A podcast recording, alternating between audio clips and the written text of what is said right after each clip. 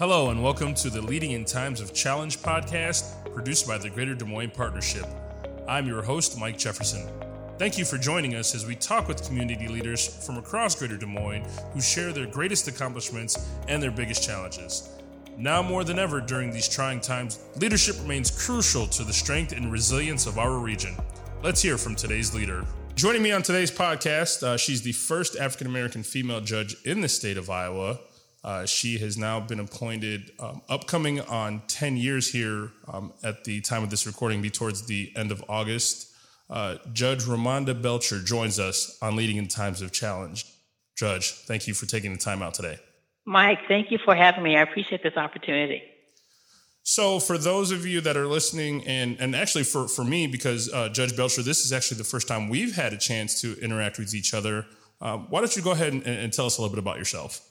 Well, I am from a small town in North Carolina. I attended Howard University. Then I came to Iowa to attend Drake Law School. After graduating from law school, I passed the bar in 1995. I worked as a prosecutor for about 15 years, and then my dream became a reality uh, when I was appointed as a district associate judge, as you mentioned, in August 2010.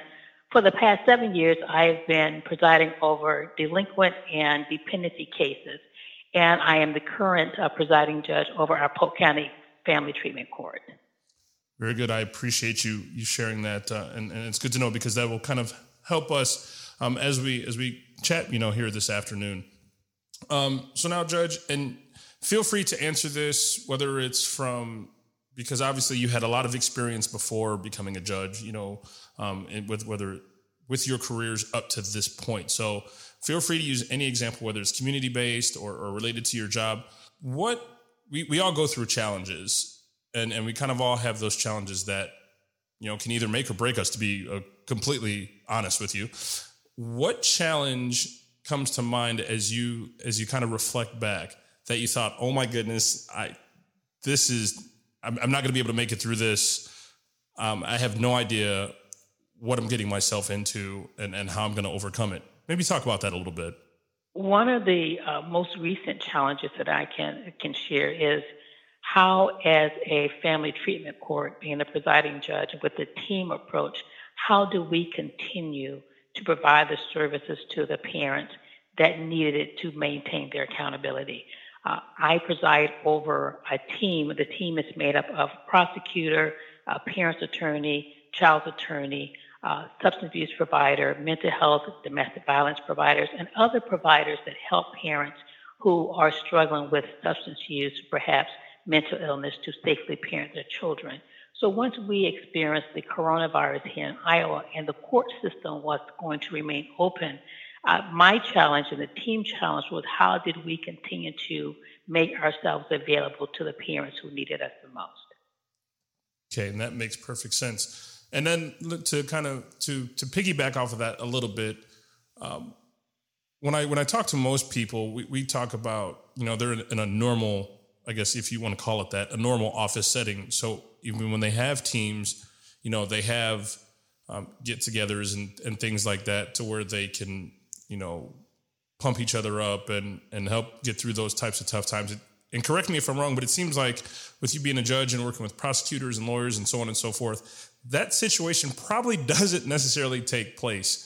So if you can share, Judge, what are some of the ways that you try to get everybody on the same page as you, especially dealing with some of these serious issues in, you know, with with children and, and delinquencies and things like that. Um, having to work with those types of teams that you mentioned. How do you get through those challenging times as team as a team? Well, with the family treatment court, I can't say that is one instance when we do all work together as a team. And okay. the family treatment court is a therapeutic, peer based, non adversarial a program that really targets those parents who are struggling so that we can get them to a place whereby they can safely parent their children. Um, the best practices tells us that when, when those parents are most accountable, particularly in their interactions with the court, we have better outcomes in terms of the length of time that a child is outside the home, in terms of when the child, uh, if the child comes back back into the child welfare system, and certainly in terms of the parents being able to maintain sobriety and get to a place of recovery. So for that in that example, we do work as a team, and I think it's because I mean it's necessary to work very hard as a team because we all have the same goal. We all want to make a difference in the lives of these parents, and we all want to see these parents get to a place of sobriety so we can get to a place of reunification. Sometimes those two things may not work hand in hand, but it was important that we figure out how do we continue to have court so that these parents can continue to see they have a team that continue to be wrapped around them and how they continue to stay accountability to the court, to the team, and to each other as peers. Okay, and I, and I appreciate you uh, you, you you giving that that update um, because again, in my mind, I, I was like, oh, there's there's no way they they have Kool Aid and punch and have you know how in, in a regular corporate setting right. when when some when times are tough. So thank you for for clearing that up for me. Um, and now, what are some of the things, Judge Belcher, that you may do because your role to me, and again, correct me if I'm wrong, but seems like it would be very, very stressful listening to some of these stories and, and things that you've had to listen to and make rulings on throughout your career. Um, if you can share with us, because again, the, the goal of this is to you know kind of help leaders in, in any role, whether it's you know corporate or you know in law or anything like that, but just to help leaders figure out ways to find themselves, if you will, and, and to you know to help them move along and make better decisions.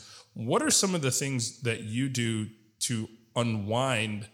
I guess to, to turn light switch off at the end of the day so that you can keep your mental health at an optimal level and come back and be a strong leader day after day, year after year? Right. I, th- I think your question is twofold. First, I think we all have to ask ourselves, why do we do what we do? And for me, the answer is because I want to make a difference.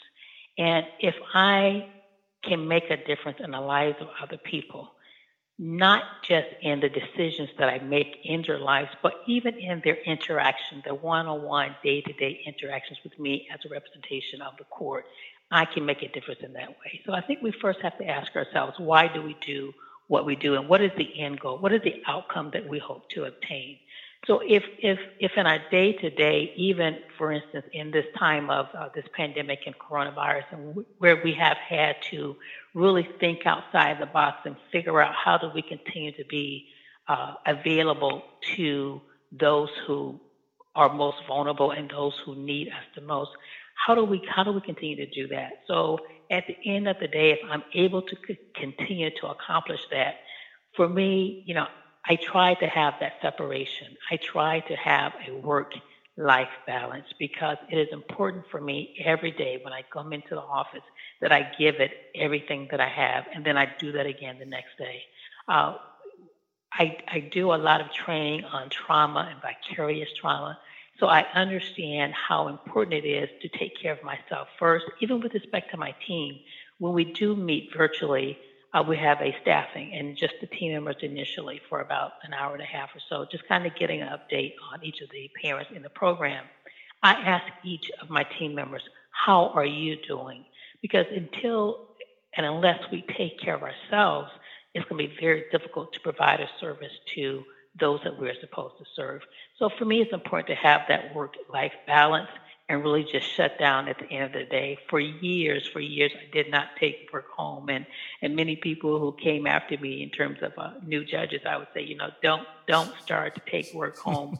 but as I began to add more things to my plate, such as teaching, then I had to figure out, okay, how do I make sure I still have everything done that I need to do? But it's just important to me to have that work life balance and find something that gives you joy. And you have to have life outside of whatever it is that we do professionally. At least I find that necessary because you have to be able to have joy in something and make sure you take the time to have that time to, for me, I say to, to fill back up. Because for me, I am I'm constantly pouring out, pouring out, mm-hmm. and I and I give. You try to even the people that I see are the most broken, the most challenged. Uh, they find themselves at a very low place in life. So I have to make sure I even in ensuring justice, even in making decisions that perhaps may not be in their favor, I still have to say something encouraging and something uplifting mm-hmm. to that individual. So if you're constantly putting out, putting out, at some point you have to have something pouring back in. And whatever that is for anyone, you have to have that thing, that joy, that um, something that pours back in that fills you up again so you can get up and do the same thing over and over again each day. Absolutely. So, all you workaholics out there that are listening to this podcast, first, thank you. Um, and and take note of what she just said about about leaving things at home and, and finding things that you do enjoy and taking the time to to do those. Make sure you leave your work at work sometimes. It is it is okay. It'll be there for you tomorrow. Uh, Judge, as we get ready to, to wrap up, because I know you're quite busy here, there's been, at the time of this recording, we're entering close to what, month number four of the pandemic and, and coming off of the last month of craziness with the violence, uh, you know, the, the senseless killings that have taken place, um, especially in the black community. Um, do you have any words of advice or any uplifting words as we close out for people that are going through those challenges? Um, maybe sharing something that you've learned from prior challenges to help them get through these challenges that we're in the midst of right now. I would just say for there to be change, it's going to take all of us. And we all have to understand or see ourselves in a particular situation and relate to whomever is having that experience and know that we all have a role or some part that we can play. We have to listen. We have to be, uh, we have to educate ourselves. We have to be open to other experiences and even our own experiences and our own biases and be honest about that and before we can ever begin to get to a place of making change. And then we also have to realize um, what is necessary for change to happen. Well, Judge, I want to thank you for taking the time to join me today on Leading in Times of Challenge. Uh, continued uh, healthiness for you, your team, and um, as we continue to go through the, these times and, and get through these different challenges. But again, I just want I want to thank you for taking the time to join us today. Thank you, Mike. I appreciate this opportunity and take care of yourself. Thank you for listening to the Leading in Times of Challenge podcast produced by the Greater Des Moines Partnership. To listen to more stories of inspiration, please visit dsmpartnership.com.